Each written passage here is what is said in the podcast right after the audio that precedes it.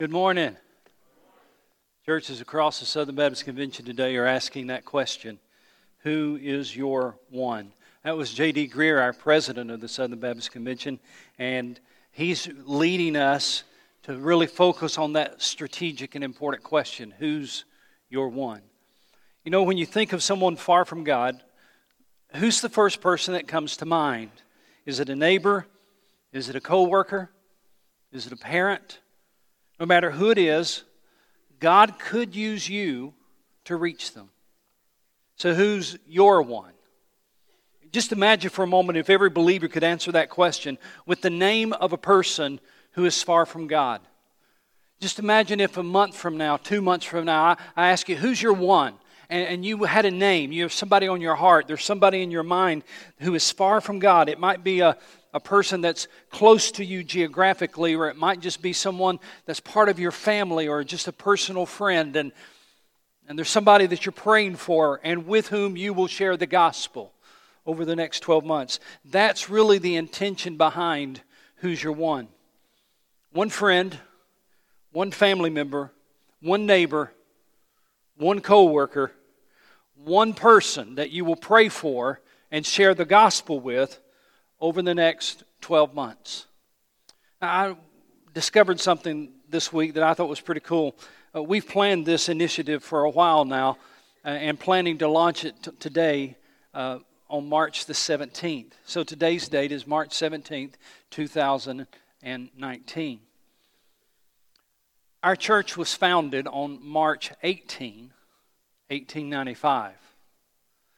So a year from today, we will celebrate our 125th anniversary as a church family.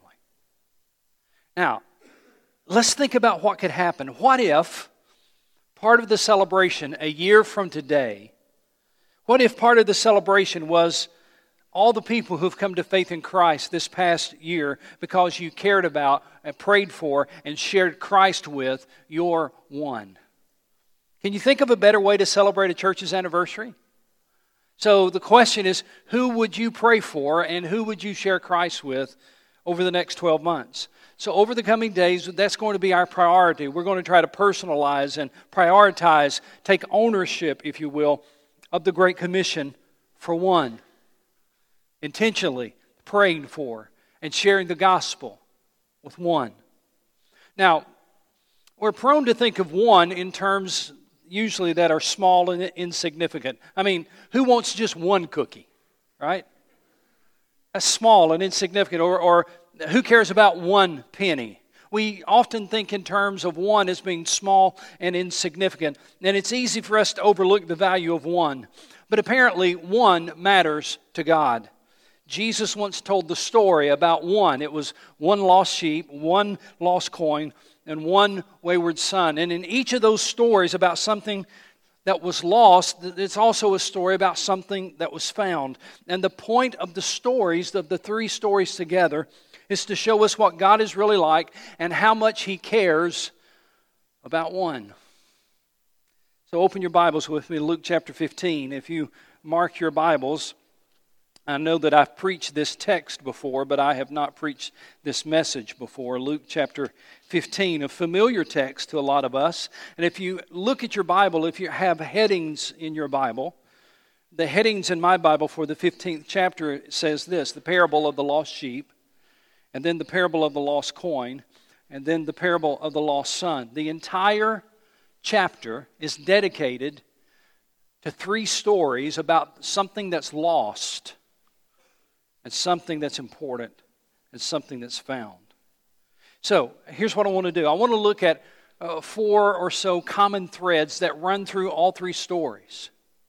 So, let's just take these stories combined and look at some common threads that run through all of these stories. First of all, if you're taking notes, number one, in all three stories, something of great importance is missing.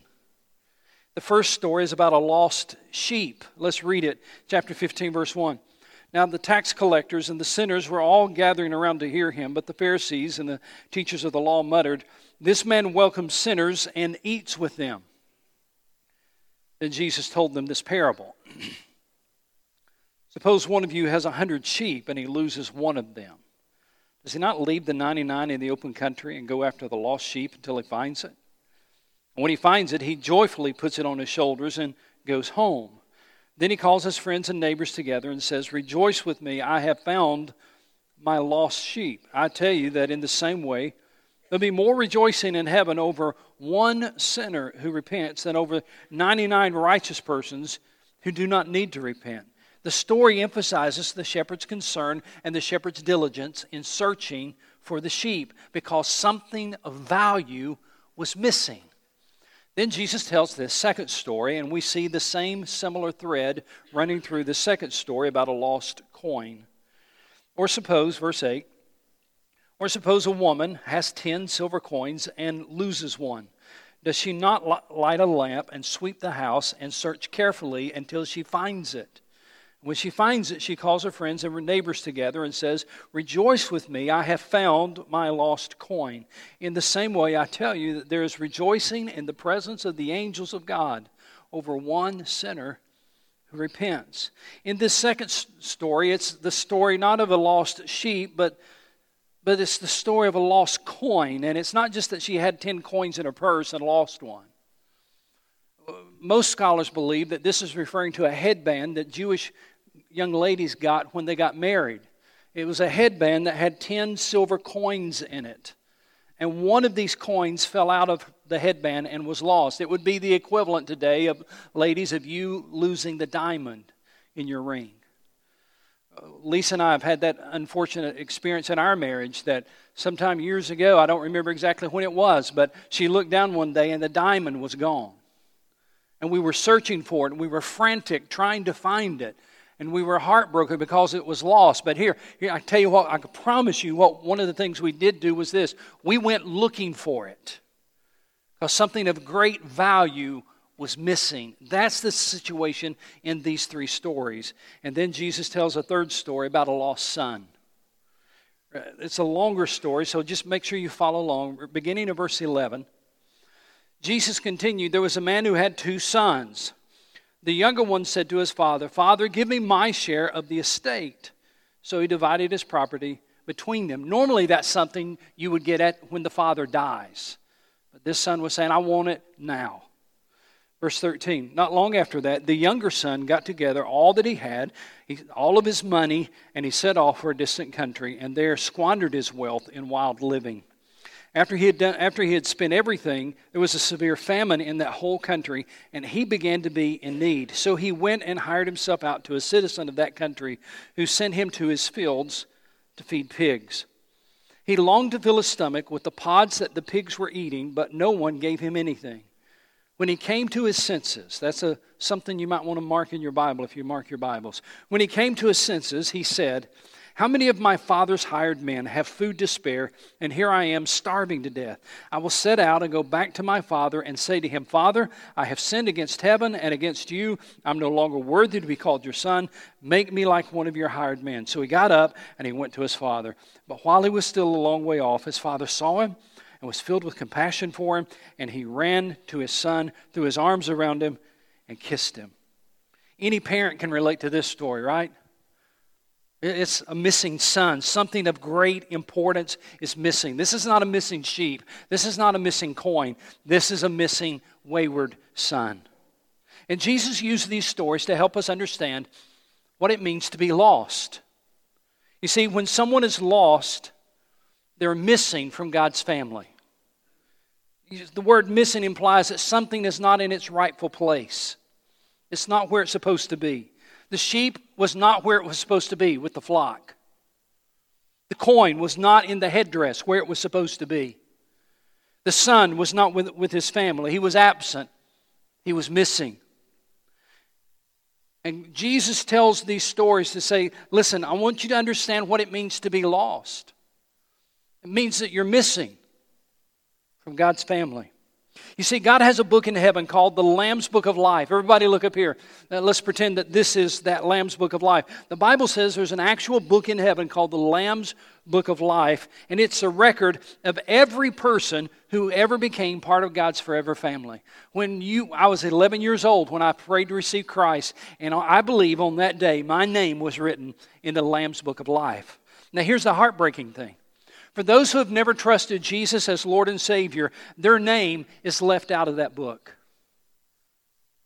That means that if you've got a family member, if you've got a friend, if you've got a neighbor or a coworker, and they're far from God, they've never trusted Christ as Savior, their name is left out of that book. Now the good news is nobody is worthless to God. But the bad news is you can be of value to God and still missing from His family. And that's the thrust behind these three stories. The sheep was valuable to the shepherd. The coin was of value to the lady. The son was certainly of value to the father. You can be of value to God and still missing from His family. Now, the second theme that runs through all three stories is this. We see the theme of the value of one. Jesus told these parables to point out that just one person matters to God. In the first story, it was one sheep that mattered to the shepherd. In the second story, it was one coin that mattered to the woman. In the third story, of course, one son mattered to the father. And it is my joy and privilege as a minister of the gospel to tell you that if you are missing from God's family today, you matter to Him. You see, we like to focus on big numbers, and there's nothing wrong with that. It's wonderful to celebrate big numbers. We like to focus on big numbers, but God is focused on one. And He wants us to be focused on one. It's 1 out of 100 sheep. It was 1 out of 10 coins. It was 1 out of 2 sons. Jesus told these stories to say, listen, everybody matters to God. Everybody matters to Him. Those who are far from God are of tremendous value to Him, and it breaks His heart that they are missing from His family. That's why we're going to give you a card. Here it is. We're going to give you a card today as you're leaving. And this card is going to represent that person that you know that's missing from God's family. I've got somebody in mind that I'm going to put his name on this card. I want you to understand something. I care about this person. This person lives near me. He's important to me. And because I care about him, and more important than that, because God cares about him, I'm going to put his name on this card. And I might share Christ with a lot of people over the next 12 months, and I hope that I do. But there is one person that I'm going to intentionally pray for. There is one person I'm going to intentionally share Christ with. And I'm going to put his name on this card. And over the next 12 months, God being my helper, I'm going to try to share with my one. Now, another thing that runs through these three stories is this. The one matters so much that an all-out search is launched. In the first two stories, it's interesting, the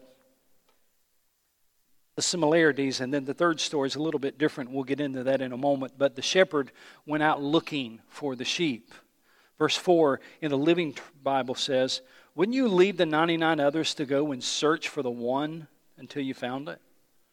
The woman searched carefully, the Bible says, for the coin. The Living Bible says in verse 8, "Won't she light a lamp and look in every corner of the house and sweep every nook and cranny until she finds it?" Everybody look up here. Jesus is saying that's the way God is. That's the way God is like that. He's so concerned about those who are lost that He seeks after them. Some people have the mistaken idea about God that He's detached, that He's distant, that He's indifferent to us. But these stories, Jesus said, no. God's not distant. No, God's not detached. God's always sought those who are lost. I mean, think all the way back to the Garden of Eden. Remember the story of Adam and Eve. When sin entered the world, what did God do? God came looking for Adam, searching for him. "Adam, where are you?" And it really set the pattern for the way God has been working ever since. The Gospels portray God as always taking the initiative to seek out sinners. In fact, Luke 19:10 says, "For the Son of Man came to seek and to save that which is lost." God's nature is to be a God who cares and a God who seeks. Listen, we understand that on a human level, don't we? I don't know if you followed this story, but back in January, I think it was January the 22nd, an awful story came out in the national news about a little boy, 3 years old, in North Carolina, who was playing in the backyard of his grandmother's house with some other little friends. And the grandmother suddenly realized that her 3-year-old grandson was gone. He had wandered into the woods, apparently, behind the house. An all-out search was launched. Hundreds of volunteers came and started walking through the woods. They had helicopters, they had drones, they had canine dogs, every resource they could imagine. They even had divers because there was ponds in the area. Every resource they could imagine was marshaled so that they could go looking for this little boy. It was 22 degrees that night. They didn't find him.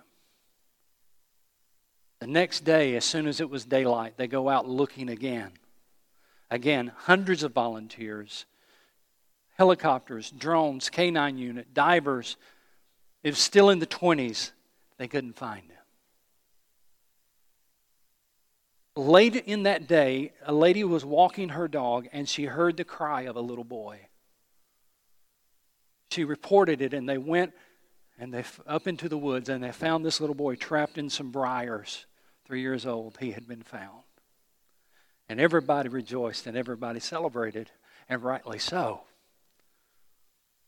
And I have yet to read one story of anybody complaining about how much all of that cost.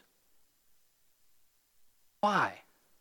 Because we recognize the worth of a wonderful little 3-year-old boy. We recognize that the life of a little 3-year-old boy is precious, and that no cost is too great trying to save him. That's true on a human level. Don't you think God is at least that concerned about the soul of every person? In fact, God is so concerned about the soul of every person that He sent His own Son to die as a sacrifice for our sins. His own Son, it says, came to seek and to save that which is lost. God cares about the soul of one person. Which brings me to the fourth point that kind of is woven throughout these three stories. And here's the fourth point. Heaven rejoices over one. In the first story, there was a great joy when the lost sheep was found. Look at verse 5. And when he finds it, he joyfully puts it on his shoulders and he goes home. And then he calls his friends and his neighbors together and says, "Rejoice with me, I have found my lost sheep."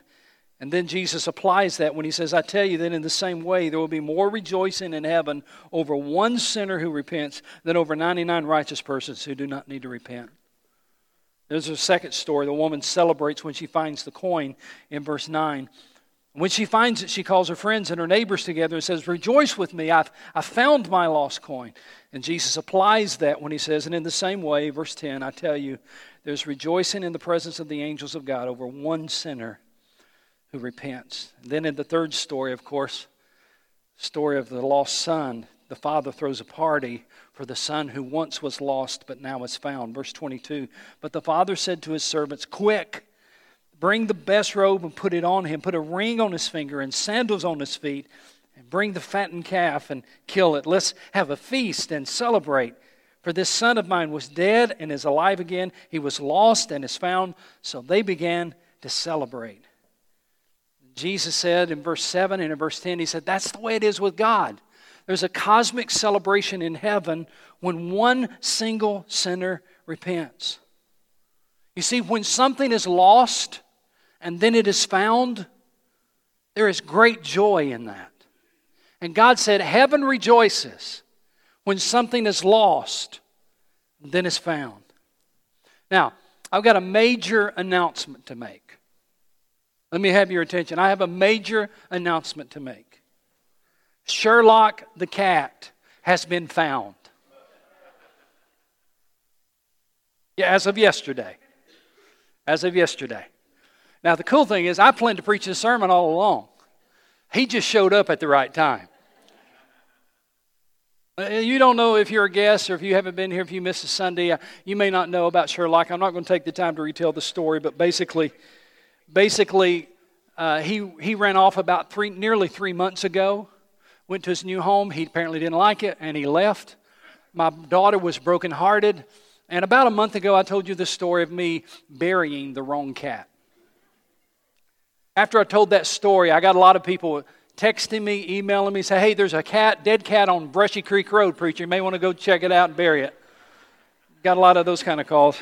You're wonderful people. You really are. So yesterday, here's how it came down. Yesterday, I was pressure washing the driveway, and Lisa came outside, and she had this big smile on her face, and she said, Sherlock has been found. So what are you talking about? Sherlock. He came home. She said, let's go over there. We need to celebrate, you know. I said, okay, I'll go with you. And I turn around, I finish that little square that I'm washing, and then I turn back around. She's gone. She had already gotten in the car and taken off. So I get in the car, I go over there, and I find out what the story. Lauren said that there's Lauren's house, there's this big field, and then there's some woods. She said, Daddy, I was looking outside, and I saw this cat come out of the woods. And then I saw him coming across the field toward the house. She said, when I saw him, I thought, is that him? Could that be him? He was limping. He was very skinny. And Sherlock used to be very fat. And she was like, is that him?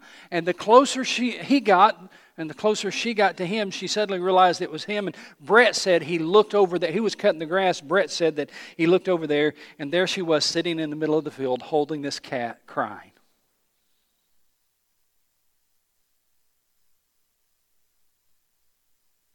There was great celebration in the Shorter and Porter family because Sherlock had come home. He was limping. He was skinny. But he had come home. And Lauren even sent Snapchats all through the night. Sherlock in my lap, Sherlock in Brett's lap, Sherlock with the dog. She celebrates. She's so happy because Sherlock, who was lost, has come home. Jesus tells a similar story. It's a better story than that, but he tells a similar story about a son that's gone. And it's a little bit different from the other two stories because when the sheep was lost, the shepherd went looking for it, and he found it, and when you find it, you pick it up and you carry it home. When the lady lost her coin, she was looking for it, and when you find it, you pick it up and you've got it. But in this third story, Jesus said, now there was this son, and he left, and the father didn't go after him. Because a lost person is different than a lost coin or a lost sheep. You see, a lost person has to decide they want to come back to the Father. And so in this story, Jesus pictures the Father as waiting, wanting the Son to come home, hoping he will come home, looking for the Son to come home, but waiting. And in the story, Jesus said the son came to himself. He suddenly realized, I'm living like a pig when I could be living like a son. And he came to himself and he made the decision to go home. Now, I don't know why Sherlock decided to come home. But somewhere in his little cat brain, he made the decision. I've had enough of this. I'm going to go home. He had his freedom. He had his independence. He did his thing, whatever. Then he decided, I'm going to go home. And Lauren embraced him, and Lauren welcomed him, and Lauren hugged him, and Lauren cried because he was back. Jesus said, that's the way the Father is in this story.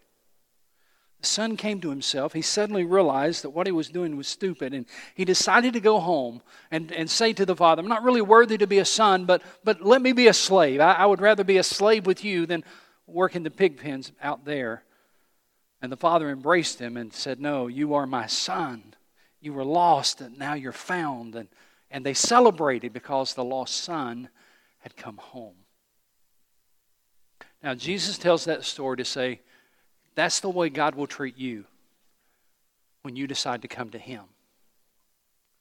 Jesus told that story to emphasize the response of God, that He always welcomes us, He always forgives us, and He always celebrates when we return to Him. And the Bible says that there is a celebration in heaven every time that happens. Now think about your one, that friend, that family member, that neighbor, that co-worker. Imagine the day, sometime between now and the next 12 months, imagine the day that you get up enough courage to share the gospel. And perhaps they bow their knee and repent of their sins and trust Christ. You would be celebrating because your one has come to faith in Christ. But the Bible says there's a bigger picture than that. All of heaven celebrates. I don't understand what all of that means. I just know that heaven really celebrates when one places their faith in Christ. There's a heaven-wide celebration in their honor. So my question today is a very simple question. Who's your one? You may not even know any lost people. You know, for some of us, we've been Christians for so long, and we live in our Christian circle and in our Christian bubble, and we really don't know people who are far from God. So over the next several weeks, maybe what you're asking is, Lord, would you show me one? Would you just show me one? And so here's what I'm going to ask you to do. As you're leaving today, I'm going to ask you to get two things. There's tables here on each side, and there's a table out front, a big table in the lobby. First of all, I'm going to ask you to get this card, and this card will simply be something we're going to ask you to fill out. Who's your one? Just put their first name on this card, and then next Sunday bring it back. Stick this in your Bible. Be praying about who's my one. Is it a neighbor? Is it a family member? Is it a coworker? Is it a personal friend? Who's my one? Who's that one person who is far from God? And I'll commit to pray for them, and I'll commit to share Christ with them sometime in the next 12 months. Who's my one? Get that card as you're leaving. Fill it out. Bring it back next Sunday. And then the second thing we want you to get is this prayer guide. Again, they're at all the tables. This prayer guide, we're going to ask you to start using it on next Saturday. Make sure you hear that. Use this prayer guide starting next Saturday. And there's a prayer every day for the next 30 days for your one. A different prayer that you can pray every day for the next 30 days. And the reason we want you to start it next Saturday is because if you start on Saturday, you will end this on Easter. So 30 days leading up to Easter, we're going to be praying for our one. And of course, we would love for you to invite your one to the Easter service. So get this as you're leaving today at all the tables here at the side, as well as the big table out front. I just want you to think about that one friend, that one family member, that one neighbor, that one coworker, one person you'll pray for and share the gospel with over the next 12 months.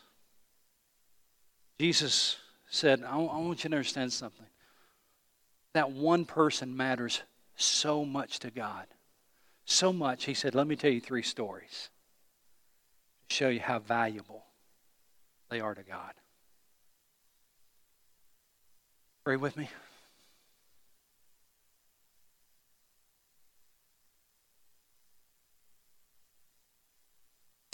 Now, it may be that today you've come here and you recognize you're in that story. But Pastor, I'm missing from God's family. I'm not part of God's family yet. These stories that you've talked about in the Bible, that sure sound a lot like me, especially that story of the wayward son. Maybe today you've come to your senses and you recognize your lostness, and you recognize that you really do need to come to the Father, and you realize that the Father loves you. God the Heavenly Father wants you in His forever family.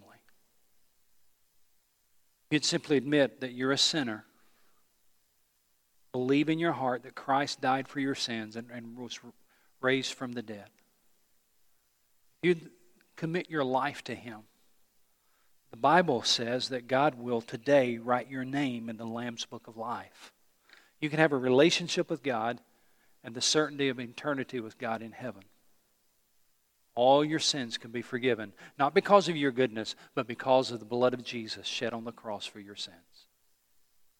You might be the one that somebody else has been praying for a long time.